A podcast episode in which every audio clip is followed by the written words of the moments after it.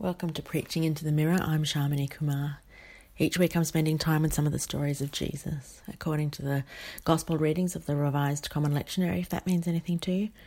And I'm preaching the sermon that I think I most need to hear. You can't tell, but I look myself in the eye while I'm preaching via a mirror. You're welcome to eavesdrop. This week's passage is Mark 10 35 to 45, and the disciples are so childish here. They come to Jesus and they say, Teacher, we want you to do whatever we ask. Which might be kind of cute if they were small children who know they're about to ask a parent for something they aren't likely to get and they're trying to get some kind of blind promise out of them before saying what they really want. But in adults, it doesn't seem cute, it seems silly to me.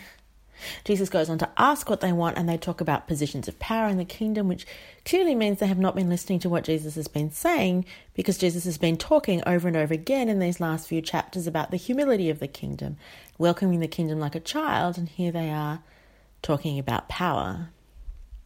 And so Jesus spells it out for them. This is not how it works. The people who are greatest in the kingdom are the least in worldly terms, they're the people who have suffered at the hands of injustice. And the disciples are all like, yeah, sure. And Jesus is like, well, we'll see.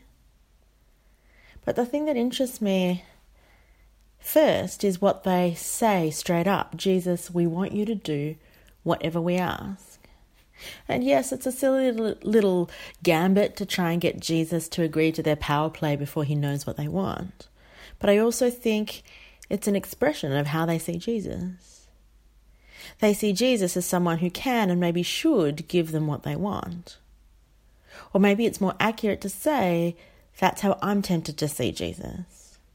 I want Jesus to be the magic, magical genie that gives me whatever I want, that does whatever I say, and that's not Jesus. Firstly, because Jesus sees through what they're doing, which really they should have known he would do. I get that the disciples aren't always the quickest on the uptake when it comes to what Jesus is doing, but surely they had figured out by now that Jesus was pretty smart and was onto any tricks that they might pull.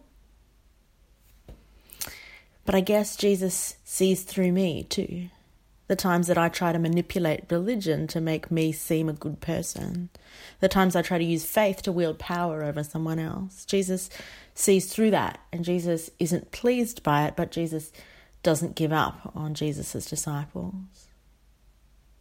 Secondly, Jesus has made, made it pretty clear by now, over and over again, that the kingdom isn't about power over others and it's not about getting what we want at the expense of other people. It's about participating in communal life, about laying down one's life for others, about the power to instead of the power over. That in short, this is a place where the first shall be last and the last shall be first, and it's a kingdom of welcoming children, of justice and compassion, not of me getting what I want and being able to manipulate other people to get what I want. And the disciples don't get that, and sometimes I don't get that either.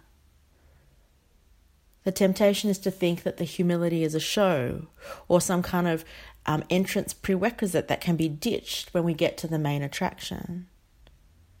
But the truth of the kingdom is that in the kingdom, we only get what we want when we want is aligned with what is good and what is humble and what is God. So may God give me grace to see my own selfish attempts to use Jesus for my own ends. May God give me re- grace to repent of that sin and to be forgiven. And may God give me grace to embrace the kingdom, to be at the mercy of God. Amen.